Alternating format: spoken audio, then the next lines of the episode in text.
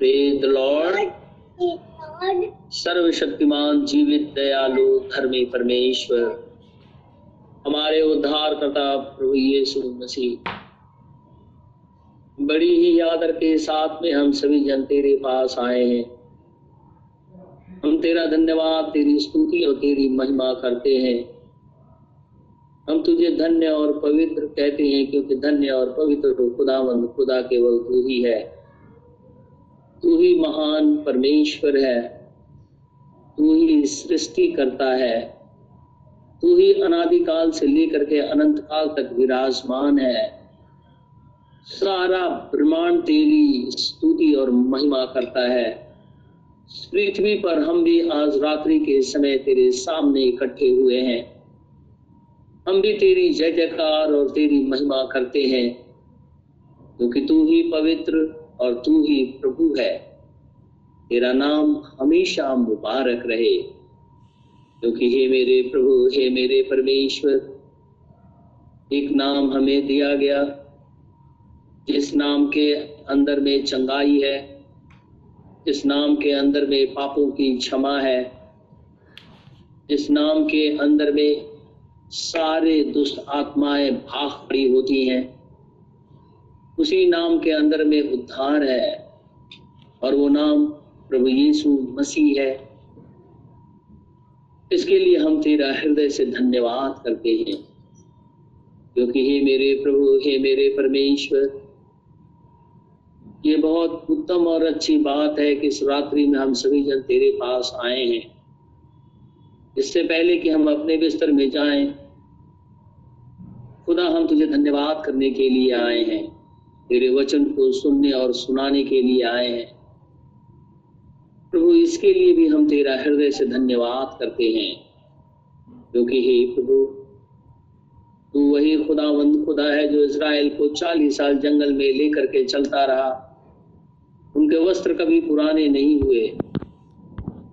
उनके कपड़े कभी फटे नहीं। वो किसी भी तरीके से किसी भी चीज़ की उन्हें कमी घटी नहीं हुई। उन्हें तो लेकर के रात दिन चलता रहा ताकि दूध और मधु के देश में ले जाकर के पहुँचाए और उनका परमेश्वर कहलाए। मेरे जीवित खुदावंत खुदा, आज तू वही प्रभु है। और हमें भी लेकर के चला जा रहा है कि हम चलते चलते एक समय ऐसा आए कि हम उठा लिए जाए।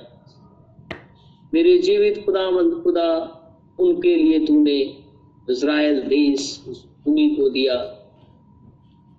और तूने आत्मिक इज़राइल के लिए प्रभु जी पवित्र आत्मा दिया है, ताकि मनुष्य जो है पवित्र आत्मा को ग्रहण करे, पवित्र आत्मा के संग बना रहे, और पवित्र आत्मा कोई और नहीं, स्वयं तेरा ही आत्मा है। खुदा हम इसके लिए तेरा हृदय से धन्यवाद। हे सेनाओं के हवा परमेश्वर, तेरी बड़ाई हो। हे अब्राहम, इसहाक और याकूब के परमेश्वर, तेरा धन्यवाद हो। हे इज़राइल के खुदा तेरी महिमा हो। हमारे उद्धार करता प्रभु यीशु मसीह के सामर्थ्य नाम में तेरी जय जयकार हो, क्योंकि तू ही परम पवित्र, सुदामन खुदा है। तेरी महिमा हमेशा तक बनी रहे। प्रार्थना अपने उद्धार करता प्रभु यीशु नासरी के नाम से माँगता हूँ इसे। इसी घड़ी पूरा कर। आमीन। आमीन। आइए हम परमेश्वर, ईश्वर के वचन से निकालेंगे। प्रकाशित वाक्य की पुस्तक उसका तीसरा अध्याय। प्रकाशित वाक्य की पुस्तक तीसरा अध्याय। और चौदह पद से लेकर के बाईस पद तक मैं आपके सामने पढ़ूँगा। लौदिकिया के कलिसिया के दूत को यह लिख जो आमीन और विश्वास योग्य और सच्चा गवाह है और परमेश्वर की सृष्टि का मूल कारण है, वो ये कहता है कि मैं तेरे कामों को जानता हूँ। तू न तो ठंडा है और न गर्म। भला होता कि तू ठंडा या गर्म होता? इसलिए कि तू गुनगुना है, और न ठंडा है और न गर्म। मैं तुझे अपने मुँह में से उगलने पर हूँ। तू कहता है कि मैं धनी हूँ और धनवान हो गया हूँ, और मुझे किसी वस्तु की घटी नहीं। और ये नहीं जानता कि तू अभागा और तुच्छ और कंगाल और अंधा और अंधा है। इसीलिए मैं तुझे सम्मति देता हूँ। कि आग में ताया हुआ सोना मुझसे मोड़ ले कि तू धनी हो जाए और श्वेत वस्त्र ले ले। ये पहनकर तुझे अपने नंगेपन की लज्जा ना हो और अपनी आँखों में लगाने के लिए सुरमा ले, कि तू देखने लगे। मैं जिन जिन से प्रेम करता हूँ, उन सबको बुलाना और ताड़ना देता हूँ। इसलिए सरगर्म हो और मन चुरा एक, मैं द्वार पे खड़ा हुआ खटखटाता हूँ। यदि कोई मेरा शब्द सुनकर द्वार खोलेगा तो मैं उसके पास भीतर आकर उसके साथ पूजन करूँ और वह मेरे साथ। जो जय पाए मैं उसे अपने साथ अपने सिंहासन पे बैठाऊँगा। जैसे मैं भी जय पाकर अपने पिता के साथ उसके सिंहासन पे बैठ गया। जिसके सुनने के कान हो, वो सुन ले।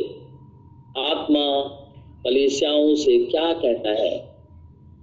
परमेश्वर के इस वचन के पढ़े और सुने जाने पे आशीष हो। आमीन। हम प्रभु का आज फिर से बहुत शुक्रगुजार हैं। धन्यवादित हैं कि परमेश्वर ने एक मौका फिर हमें दिया है कि हम परमेश्वर के पास क्योंकि बहुत लोग जो हैं, उनको ये मौका नहीं मिलता है। सारी चीज़ों का उन्हें मौका मिलता है।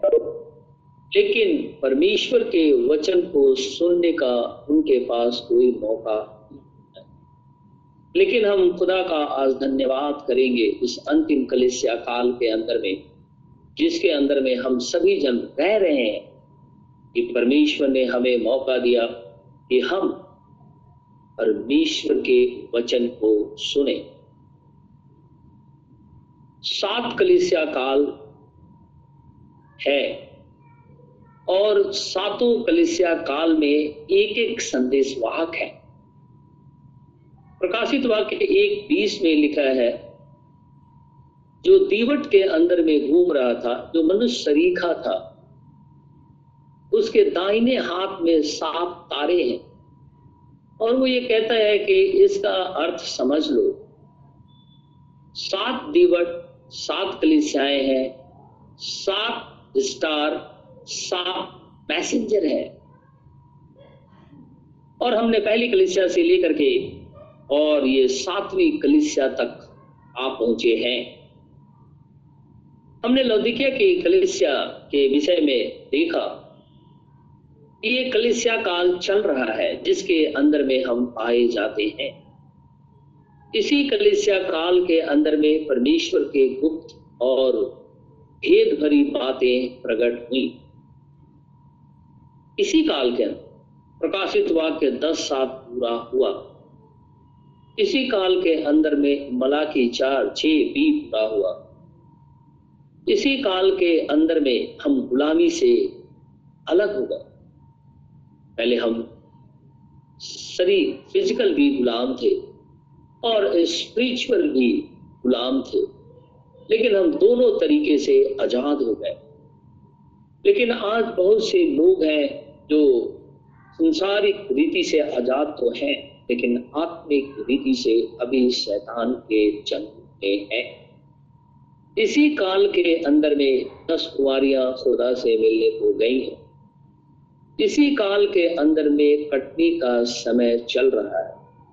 इसी काल के अंदर में परमेश्वर के जो चिन्ह है कि कलिसिया आत्मिक रीति से अभागा तुझ कंगाल, अंधा और नंगा है, उसे भी हम देख रहे हैं। ये आत्मिक नंगापन है जो इसी काल के अंदर में समाया हुआ है। और इसी काल के अंदर में कलिसिया का उठाया जाना भी है। और इस काल के अंदर में इज़राइल भी आज़ाद हुआ। इज़राइल एज ए नेशन स्थापित हुआ और आज अपने देश के अंदर में पाया जाता है। 70 एडी के अंदर में वो बाहर निकल करके आ गया। इसराइल से बाहर आ गया। मार काट मची। रोमन जनरल टाइटस ने यरूशलेम पे आक्रमण किया और वहाँ कतलेआम मचाया। लोगों को बंधुआ बना करके ले जाया गया। लोग भाग खड़े हमारे देश के अंदर में भी बहुत से इसराइली आए। लेकिन एक ऐसा समय आया 1948 के अंदर 14 में 1948 को, कि इज़राइल अपने देश के अंदर में चला गया। कोई बम, कोई बारूद, कोई गोली नहीं चली। लेकिन उन्हें उनके देश में पहुँचा दिया गया। चार्टेड प्लेन में बैठा बैठा करके उन्हें इज़राइल देश के अंदर में छोड़ दिया गया। और वहाँ पे उन लोगों ने अपने आप को स्थापित किया। क्योंकि परमेश्वर का वचन कहता है कि खुदावंद खुदा ने उन्हें ईगल के पंख पे बैठाकर उस देश के अंदर में लेकर के चला। ये जब जब इज़राइली खुदा के विरोध में होते थे तो उस देश से निकाल दिए जाते थे। क्योंकि परमेश्वर ने यह व्यवस्था दी थी सीने पर्वत पे कि जब तक तुम लोग मेरी आज्ञाओं को नहीं मानोगे तो मैं उस देश में तुम्हें रहने नहीं दूँगा। क्योंकि उस देश के जो लोग थे, जो कि गिरगासी, यबूसी कनानी ये जातियाँ जो वहाँ पे पाई जाती थी, खुदा ने बोला था, उन्हें बाहर निकाल दो। और परमेश्वर ने ये भी कहा था कि इनके जैसे काम मत करना, क्योंकि कनानी, यबूसी, हित्ती ये सारे लोग बहुत ही गंदे काम करते थे। इतने गंदे काम करते थे कि खुदा ने इज़राइल को होम कर दिया। ये अपने बच्चों को भी होम करके चढ़ा देते इसलिए कि उन्हें धन मिल जाए, इसलिए कि प्रतिष्ठा मिल जाए, इसलिए कि समाज के अंदर में आदर मिल जाए, या उन्हें नौकरी मिल जाए, या कोई प्रधान पद अपने नसीब को खोलने के लिए अपने देवताओं के सामने ये लोग अपने बच्चों को भी होम बलि करके चढ़ा रहे परमेश्वर ने कहा था कि तुम लोग ऐसा मत करना, और अगर तुम लोग ऐसा करोगे तो मैं उस देश में तुम्हें रहने नहीं दूँगा, क्योंकि ये भूमि तुम्हें उगल देगी, और उगल दिया और ये भाग खड़े हुए। लेकिन 14 मई 1948 को ये वापस उस देश के अंदर में आ गए। उस देश के अंदर में आना ये अकस्मात नहीं है। उस देश के अंदर में जाकर के स्थापित हो जाना, ये कोई पॉलिटिकल व्यू नहीं है। हम पॉलिटिकल इसलिए कहते हैं क्योंकि हम उस नज़रिए से उसे देखते हैं। लेकिन जब बाइबल पढ़ते हैं तो खुदावंद, खुदा ने कहा कि मैं तुम्हारी सुधी लूँगा। और प्रभु ने उन्हें सुधी ली। और, हमारा काल जो चल रहा था, चल रहा है, क्योंकि अन्य जातियों का समय 2020 तक अभी तक चल रहा है 2000 साल से ज़्यादा हो गया। और इज़राइल अभी तक अंधा बना हुआ है। इसी काल के अंदर में हम भी आज़ाद हो गए। ये लुधिकिया कलिसिया काल के अंदर में सारी घटनाएँ हुई। और इसी काल के अंदर में कलिसिया जाने के लिए तैयार है। ब्राइट ग्रूम इस पृथ्वी पर है। आप इस बात को गांठ बाँध लें। जो एलोहिम है जो मैं जो हूँ, सो हूँ। जो यहोवा है, जो इमैनुअल जो वचन वध किया हुआ मेमना, और वही वचन हमारे मध्य में मौजूद है। आप इसे डिनाई नहीं कर सकते। परमेश्वर यहीं पे मौजूद है। शादी भी यही हो रही है। बस एक दिन दुल्हा अपनी दुल्हन को लेकर के जाने वाला है। एक अदृश्य मिलाप हो रहा है। इनविजिबल, जिसे आँखों से देखा नहीं जाता। लेकिन आप जब वचन के अंदर में होते हैं तो आप उसे देख सकते हैं कि यीशु मसीह यहीं पे है, क्योंकि सारे भेद खुल गए। प्रकाशित वाक्य जो लोग पढ़ने से डरते थे, ये कहते थे, ये पता नहीं, समझ में आएगा नहीं, ये ऐसी पुस्तक है जिसे कि कोई समझता नहीं। वो सारे भेद ओपन हो गए। आप इसे पढ़ सकते हैं, समझ सकते हैं और परमेश्वर के पास जा सकते हैं। यीशु मसीह यहीं पे मौजूद है और जब यहीं पे मौजूद है तो वही पवित्र आत्मा कह रहा है इस कलिसिया काल को कि तुम लोग अभागे हो तुम लोग तुच्छ हो, तुम लोग कंगाल हो, तुम लोग अंधे हो और साथ में नंगे भी हो। अगर कोई आदमी रोड पे चल रहा हो और वो नंगा है, उसका कोई वस्त्र नहीं, पूरी तरीके से वो नंगा है और रोड पे जा रहा है। अचानक आप और मैं उसे देखेंगे तो हम लोग क्या कहेंगे उसे? अगर एक प्रैक्टिस की बात करूँ मैं इस संसार की, कि कोई एक मनुष्य, कोई एक जवान, कोई एक जवान स्त्री, कोई एक जवान बूढ़ा आदमी या कोई भी और हो, चाहे वो प्रचारक हो इवेंजलिस्ट हो, कोई भी हो फॉल्स प्रॉफिट हो, अगर वो नंगा चला जा रहा हो तो आप शरीर के भाव से मैं बोल रहा हूँ, नंगा चला जा रहा हो तो आप अचानक उसे देखेंगे तो आप उसे क्या कहेंगे? आप उसे देख करके यही कहेंगे, ये पागल हो गया है। इसका दिमाग ठिकाने पे नहीं है।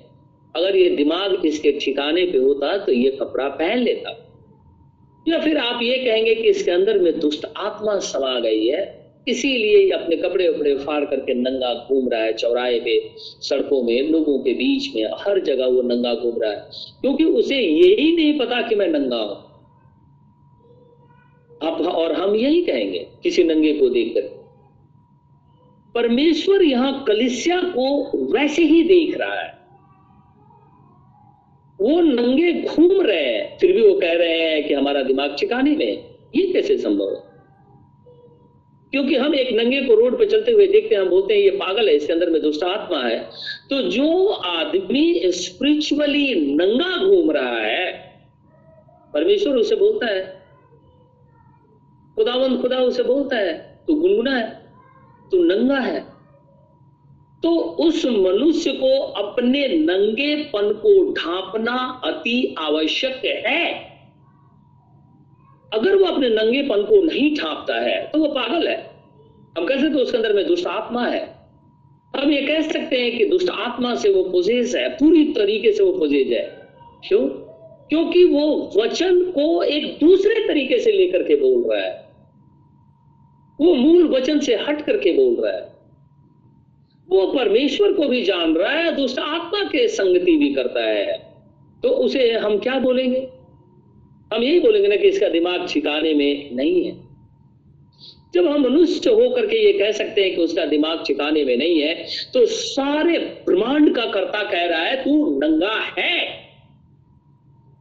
तेरे पास कपड़े नहीं है। अगर तेरे पास कपड़े होते तो तू पहन ले उसे।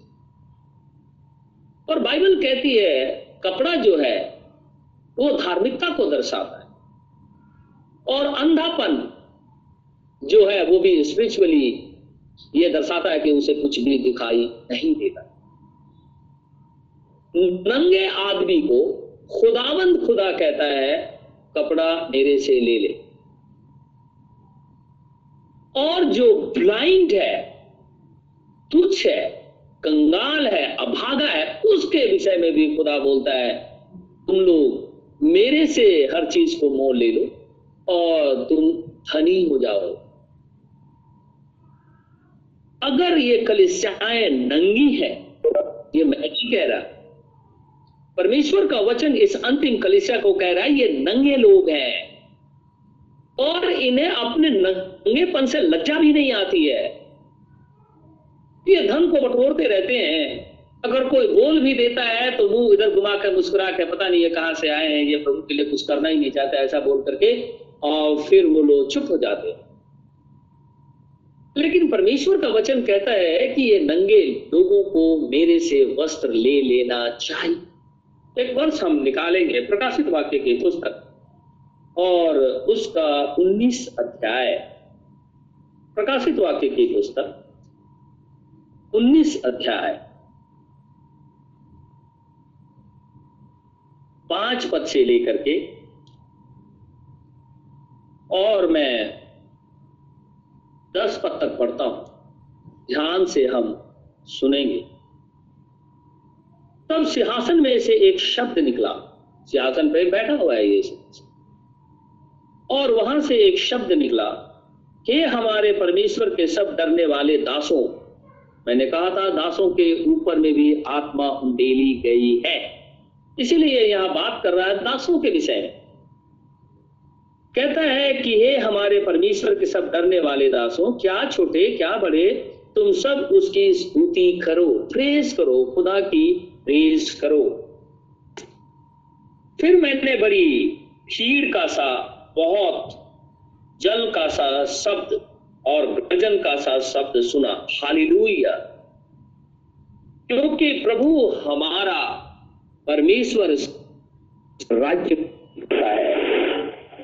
आओ, हम आनंदित और मगन हो और उसकी स्तुति करें, क्योंकि मेमने का विवाह आ पहुँचा लौदिकिया कलिसिया काल के अंदर में मैरिज हो रही है। क्योंकि मैसेंजर आकर के चला गया। और हमने देखा था कि जॉन बैप्टिस्ट जो मैसेंजर था, वो कहता है, मैं तो उस उद्धार करता यीशु का प्रभु यीशु मसीह का मित्र हूँ, जिसकी दुल्हन है, वही उसका दुल्हा है, और उन दोनों को एक साथ देख करके मैं हर्षित हूँ। उसने परिचय कराया और दुनिया से चला गया। ठीक इसी रीति से सेवेंथ मैसेंजर आया और लोगों को तैयार किया और इस दुनिया से चला गया और मैरिज चलने लगी। लेकिन क्योंकि मेरे का विवाह आप पहुँचा और उसकी दुल्हन ने अपने आप को तैयार कर लिया है, उसको शुद्ध और चमकदार महीन मलमल पहनने का अधिकार दिया गया है। क्या दिया गया है? शुद्ध, चमत्कार मलमल पहनने का अधिकार दिया गया है। क्योंकि उस महीन मलमल का जो अर्थ है, पवित्र लोगों के धार्मिकता के काम है। And to her was granted that she should be arrayed in the fine linen clean and white for the fine linen is the righteousness of saints धर्म की शिक्षा बाइबल नहीं देती है, इसीलिए मैंने बहुत बार इस बात को कहा है, धार्मिकता। धार्मिकता का एक वस्त्र है। और वो धार्मिकता का जो वस्त्र है, वो है शुद्ध और चमकदार मलदन और यीशु मसीह प्रकाशित वाक्य तीन लौदिकिया की कलेसिया को कहता है, तू नंगा है ना? मेरे से श्वेत वस्त्र ले ले ताकि तेरे नंगापन हमेशा के लिए खत्म हो जाए। लेकिन लोग नंगेपन में घूम रहे हैं, उन्हें पता ही नहीं है कि मैं नंगा हूँ, क्योंकि तो पता कैसे नहीं है? या तो दिमाग खराब है, या दुष्ट आत्मा पकड़ेगी दोनों में से एक ही बात हो सकती है। तो ये कहता है खुदावंद खुदा कि मेरे से एक मोल ले लो, वस्त्र को मोल ले लो, ताकि तुम्हारे नंगेपन की सजा हमेशा के लिए खत्म हो जाए। तुम्हारा नंगापन हमेशा के लिए दूर हो जाए। उसके बाद में कहता है, तब सरदूत ने मुझसे कहा या लिख कि धन्य वे हैं जो मिलने के विवाह के भोज में बुलाए गए भोज? शादी के बाद ही भोज होता है ना? शादी से पहले तो भोज नहीं होता। ओरिएंटल मैरिज के अंदर में सबसे पहले दुल्हा और दुल्हन की मैरिज होती है, फिर भोज में लोग शामिल होते हैं। मॉडर्न एज के अंदर में हमने देखा है, आपने भी देखा है, आज के दिनों में शादी करने वाला अपना शादी करे और लोग खा करके निकल जाते हैं। लेकिन बाइबल यहाँ ओरिएंटल मैरिज के विषय में पूर्वी देश की शादी के विषय में उदाहरण दे रही है। क्या लिखा है निम्न के भोज में बुलाए गए, आओ और कितने पदार्थ को खाओ। लोग आते हैं चिकने पदार्थ को खाते हैं और फिर अपने घरों को चले जाते हैं। चिकने पदार्थ खाने का मतलब यह है कि वो परमेश्वर की सारी आशीषों को लेते हैं। सारी आशीषें उन्हें मिलती हैं। और फिर वो अपने घरों को चले जाते हैं। उनकी शादी नहीं होती। अर्थात वो दुल्हन नहीं, इसीलिए उनकी शादी होती नहीं, वो खाए, पिए और अपने घर। आज भी लोग हीलिंग डिवाइन हीलिंग ले लेते हैं। खुदा का वचन सुन लेते हैं और मसीही होने के नाते बपतिस्मा ले लेते हैं और अपना नाम रजिस्टर लिखवा लेते हैं कि उनके बच्चे का एडमिशन हो जाए। अगर वो मर जाते हैं तो उनको ग्रेवयार्ड में जगह मिल जाए। ये नाना प्रकार की सुविधा लेने के लिए वो लोग चर्च को अटेंड कर लेते हैं। आत्मिक रीति से उनका कोई संबंध नहीं है, क्योंकि उनकी बुद्धि तो भ्रष्ट हो गई है। या तो वो पागल है, तभी वो नंगे घूम रहे और नंगे जब घूम रहे तो खुदा बोलता है, तुम नंगे हो, तुम कहते हो ना कि मैं कपड़ा पहना लेकिन तुम नंगे हो। मेरे से वस्त्र लो, तब जाकर तुम्हारा नंगापन दूर होगा। कहता फिर उसने मुझसे कहा, ये वचन परमेश्वर का सत्य वचन है। तो मैं उसको दंडवत करने के लिए उसके पांवों पे गिर पड़ा। उसने मुझसे कहा, देख, ऐसा मत कर। मैं तेरा और तेरे भाइयों का संगी दास हूँ, जो यीशु की गवाही देने पर स्थिर है। परमेश्वर ही को दंडवत कर, क्योंकि यीशु की गवाही भविष्यवाणी की आत्मा है। तो लोग यीशु मसीह को गवाही नहीं देते तो प्रोफेसी की जो स्प्रीच है, उनके अंदर में नहीं पाई जाती है। लिखा है इंग्लिश में and I fell at his feet to worship him and he said unto me, See thou do not, do it not. I am thy fellow servant and of thy brethren that have the testimony of Jesus. यीशु मसीह की गवाही Worship God. For the testimony of Jesus is the spirit of prophecy. तो लोग यीशु उसकी गवाही कैसे देंगे? वो तो पिता पुत्र पवित्र आत्मा को मानते हैं। तो उसके अंदर में इसका मतलब है, ये गवाही देने की आत्मा उनके अंदर में है ही नहीं है।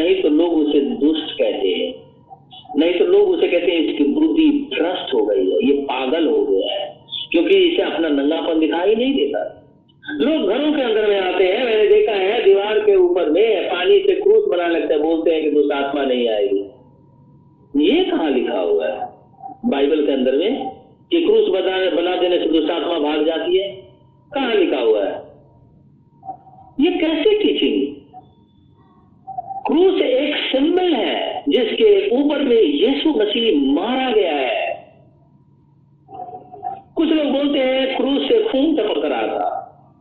कुछ लोग बोलते यीशु मसीह के फ़ोटो से आँसू निकल रहे थे। बाइबल कहती है कि कहीं पे फ़ोटो का तो कोई ज़िक्र नहीं है। आँसू कहाँ से निकल गए? और बहुत बार ऐसा हमने भेजा भी था, देखा भी था कि लोग जो यीशु मसीह के ऊपर में करेक्टर यीशु मसीह के करेक्टर के ऊपर में मूवी बनाते हैं तो वो लोग यीशु मसीह का रोल करते हैं और लोग उसी का फ्रेम करके अपने घरों के अंदर में टांग देते हैं। और बोलते हैं कि इसमें से खून टपक रहा है। और जबकि वो एक्टर की फ़ोटो है। आश्चर्य नहीं लगता लोगों को। वो सोचते भी नहीं है कि मैं जो कर रहा हूँ वो ठीक कर रहा हूँ या नहीं कर रहा हूँ। यही कारण है कि शैतान इनको इतना दूर लेकर के चला गया है। ये सोचते तो हैं कि मैं कपड़ा पहने हुए हैं। लेकिन ऐसा नहीं है। कोई नहीं सोचता क्योंकि इनकी बुद्धि, इनके ठिकाने नहीं है। गिरसरियों के देश में यीशु मसीह जा रहा था और जो आत्मा थी, वो मारती थी, घायल करती थी, सांकलों में उसे बंधा रहता था और उसको तोड़ देता तो वो नंगा फिरता था। अब उसको बोलिए कि तू कपड़ा पहले वो फाड़ देगा, क्योंकि वो नंगा है, उसके अंदर में दुष्ट आत्मा है। और वो ये बोले, उसे पूछे, बोले हाँ मैंने कपड़ा पहना है तो आप उसे देख करके ठट्ठा करेंगे। इस अंतिम काल के अंदर में, जिस काल के अंदर में हम रह रहे हैं, इस काल के लोग नंगे हैं और ड्राई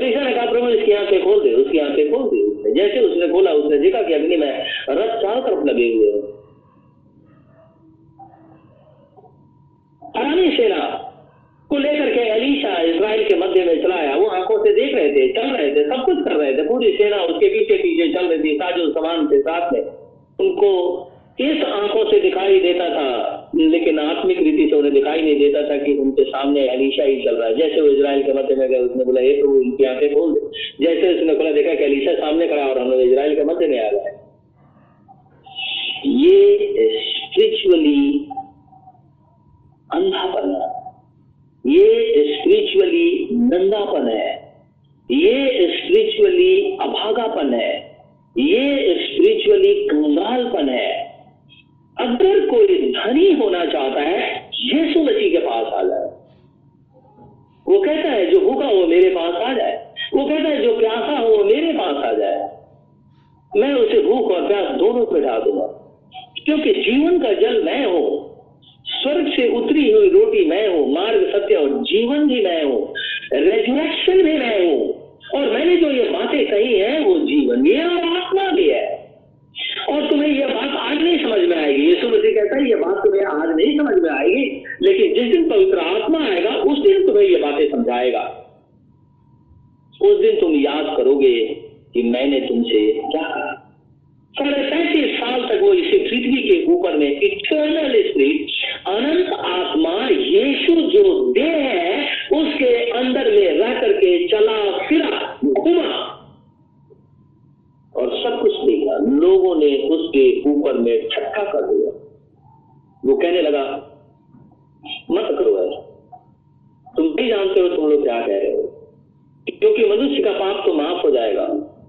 लेकिन अगर पवित्रात्मा के विरोध में तुमने एक शब्द का तुम्हारे बिना माफ़ नहीं। तुम ऐसा मत करो। आज अगर अंधेरापन नहीं होता, निश्चित रीति से मनुष्य को दिखाई देता। तो खुदावन खुदा कहता है कि इस काल के लोग अंधे हैं। आत्मिक रीति से अंधे हैं। हम एक वचन निकालेंगे सेकंड कुरुंथियों, उसका तीसरा अध्याय। सेकंड कुरुंथियों, तीसरा अध्याय। सेकंड कुरुंथियों। तीसरा अध्याय। चौदह पद मैं पढ़ूँगा। परंतु वे मतिमंद हो गए। बाइबल कहती है, वे मतिमंद हो गए, इज़राइल। क्योंकि आज तक पुराना नियम पढ़ते समय उनके हृदयों पे वही पर्दा पड़ा रहता है, पर वह मसीह में उठ जाता है। देखा है ना मसीह में उठ जाता है but their mind were blinded for until this day. Remnant the same wall unchecked away in the reading of the Old Testament, which veil is done away in Christ. कहता है, जो पर्दा उनकी आँखों में पड़ा हुआ है, वो पर्दा आज तक पड़ा हुआ है, लेकिन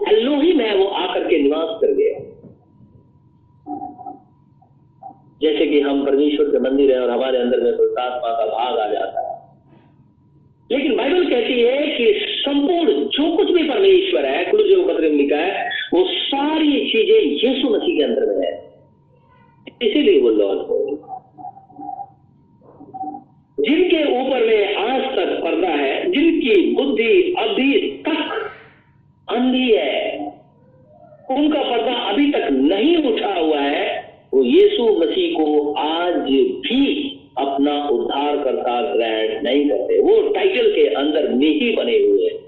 नाम लेने से घबराते हैं। और प्रकाशित वाक्य में हमने पढ़ा कि अगर यीशु मसीह का जिसके पास आत्मा है वो प्रकृति की आत्मा है तो वो नाम तो हमें आना चाहिए।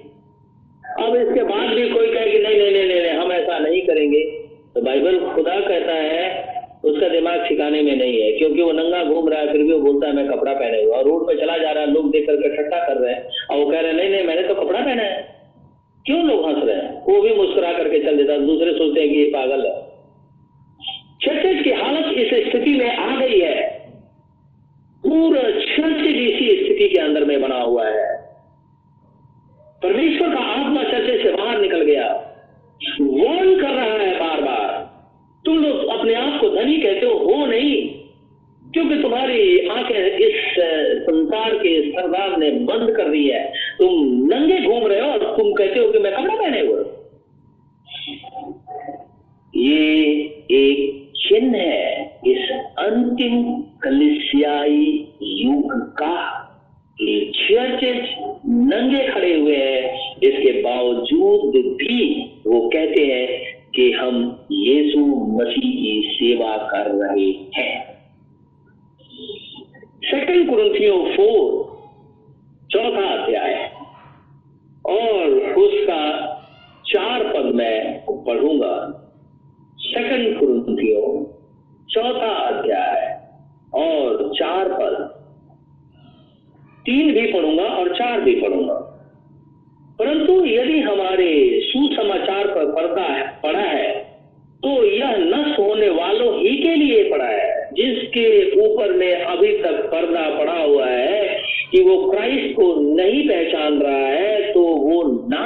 quería.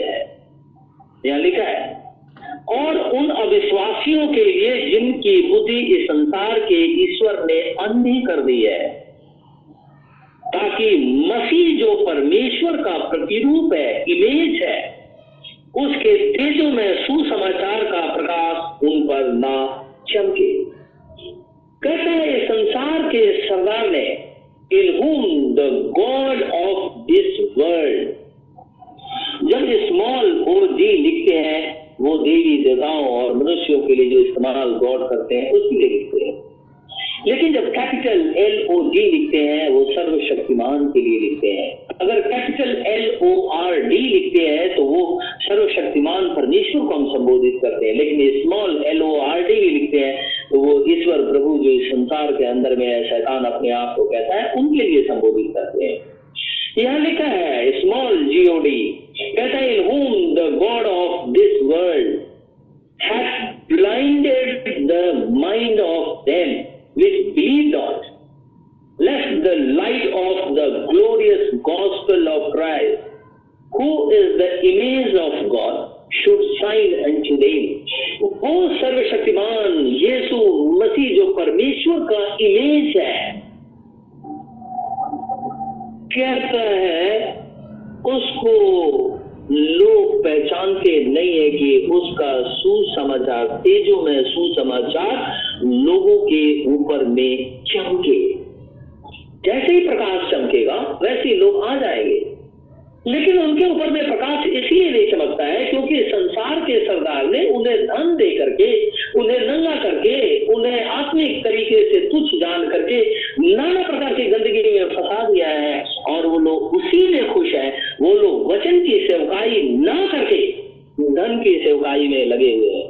अगर वचन की सेवकाई करते तो पौलुस ने कहा माँगता रहा पत्रस कहा माँगता रहा लाइए मेरे को, ये लीजिए मेरा आईएफएस कोड है और इसको भेज दीजिए जरा। कुछ पैसे भेज दीजिए, क्योंकि ये काम जो है ना प्रभु के प्रचार के लिए करेंगे। अगर सचमुच में आप करते हैं, परमेश्वर आपके लिए उपाय करेगा। आपको मांगने की ज़रूरत नहीं है। खुदावन खुदा आपके लिए उपाय करेगा, क्योंकि उपाय करने हारा परमेश्वर है। लेकिन आप, मैं, अगर कोई भी ऐसा काम करता है, इसका अर्थ ये है कि संसार के ईश्वर ने ब्लाइंड कर दिया है। अब देख ही नहीं पाओगे ये कैसे पता चलेगा कि तुम स्पिरिचुअली नंगे हो या नहीं? कैसे ये बात पता चलेगी? पता ही नहीं चलेगी। लेकिन खुदा खुदा का एक वचन मैं और पढ़ूँगा। पहला यमुना, फ़र्स्ट जॉन। प्रकाशित वाक्य से अगर हम निकालेंगे तो जल्दी निकल करके आ जाएगा। पहला यमुना, दूसरा अध्याय। पहला यमुना दूसरा अध्याय ग्यारह पद में पढ़ूँगा। पहला यमुना दूसरा अध्याय ग्यारह पद। पर जो कोई अपने भाई से बैर रखता है, वह अंधकार में है, और अंधकार में चलता है, और नहीं जानता कि कहाँ जाता है, क्योंकि अंधकार ने उसकी आँखें अंधी कर दी। किसने अंधी कर दी है? अंधकार ने। किसने अंधी अंधी कर दी है? डार्कनेस ने। But he that hear is brother is in darkness and walk in darkness and knoweth not whither the go because that darkness has blinded his eye कहता है, ये अंधकार जो है, उसकी आँखों को अंधा कर दिया है। और अंधकार का हाकिम कौन है? इबलिस, उसकी सेनाएँ, इन लोगों ने उन लोगों को जो धन के पीछे दौड़ते हैं, कलिसियाओं के अंदर में मिनिस्ट्री इस रीति से करते हैं, कहता है इस अंधकार इबलिस ने उनकी आँखों को बंद कर रखा है।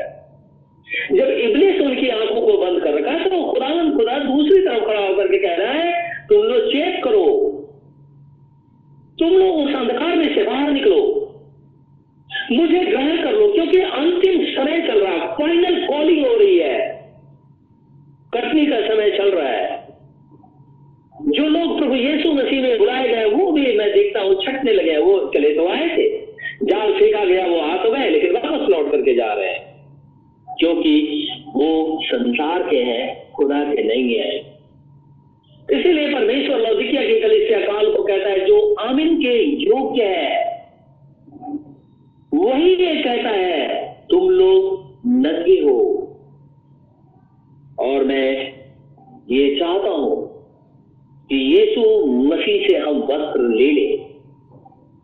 और जब वस्त्र हम ले लेंगे तो हम अपने नंगेपन को ढाक अदन की बारी में वो नंगे हो गए, आदम और हवा। आत्मिक रीति से भी वो नंगे ही थे पहले, लेकिन उनके चारों तरफ़ से कवर्ड, आत्मा का कवर था, कवरिंग थी, जिसकी वजह से उन्हें अपने नंगेपन की लज्जा नहीं आती थी। लेकिन जैसे ही शैतान ने उस कवरिंग को फाड़ दिया, उन्होंने अपने पैर को बाहर निकाल दिया, शैतान की बातों को सुन लिया, वैसे ही वो नंगे दिखाई देने लगे। नंगे अपने आप को। कवरिंग छूटते ही वो नंगे हो गए। खुदा आया पूछा, हे आदम हे आदम, तू कहा है? वो छुप गए अंजीर के पत्तों से अपने लिए लंगोट बना खुदा ने क्या किया? परमेश्वर ने लिखा है वध करके उन्हें चमड़े का कपड़ा पहनाया, ताकि उनका नंगापन दूर हो जाए। ये वही खुदावन खुदा है, जिसने मनुष्य को अपनी इमेज में बनाया है, हमसे मोहब्बत करता है। क्योंकि ये फाइनल कॉलिंग चल रही है, वो जानता है कि अगर इस कॉलिंग के अंदर में मनुष्य नहीं आएगा और अन्य जातियों का समय खत्म हो जाएगा, फिर ये नष्ट हो जाएँगे। इसलिए हमारे पास आज समय है हम यीशु मसीह के पास आ जाए।